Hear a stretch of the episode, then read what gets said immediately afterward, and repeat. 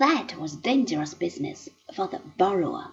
In the end, the Lombard invariably owned the estates, and the knight became a bankrupt, who hired himself out as a fighting man to a more powerful and more careful neighbor.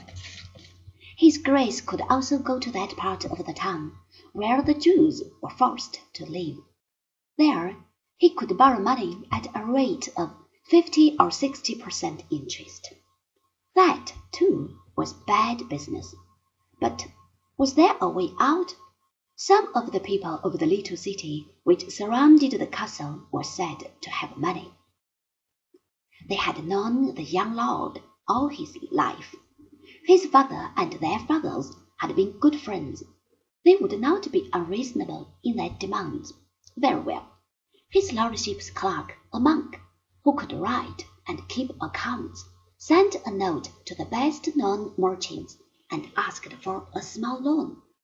The townspeople met in the workroom of the jeweler, who made chalices for the nearby churches, and discussed this demand. They could not well refuse. It would serve no purpose to ask for interest. In the first place, it was against the religious principles of most people to take interest, and in the second place, it would never be paid except in agricultural products, and of these the people had enough and to spare. But, suggested the tailor, who spent his days quietly sitting upon his table and who was somewhat of a philosopher. Suppose that we ask some favor in return for our money. We are all fond of fishing, but his lordship won't let us fish in his brook.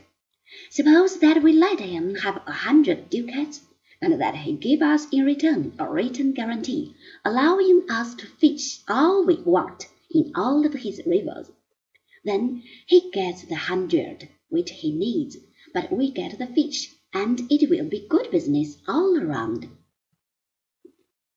The day his lordship accepted this proposition, it seemed such an easy way of getting a hundred gold pieces. He signed the death warrant of his own power. His clerk drew up the agreement. His lordship made his mark for he could not sign his name, and departed for the East. Two years later he came back, dead broke. The townspeople were fishing in the castle pond. The sight of this silent row of anglers annoyed his lordship.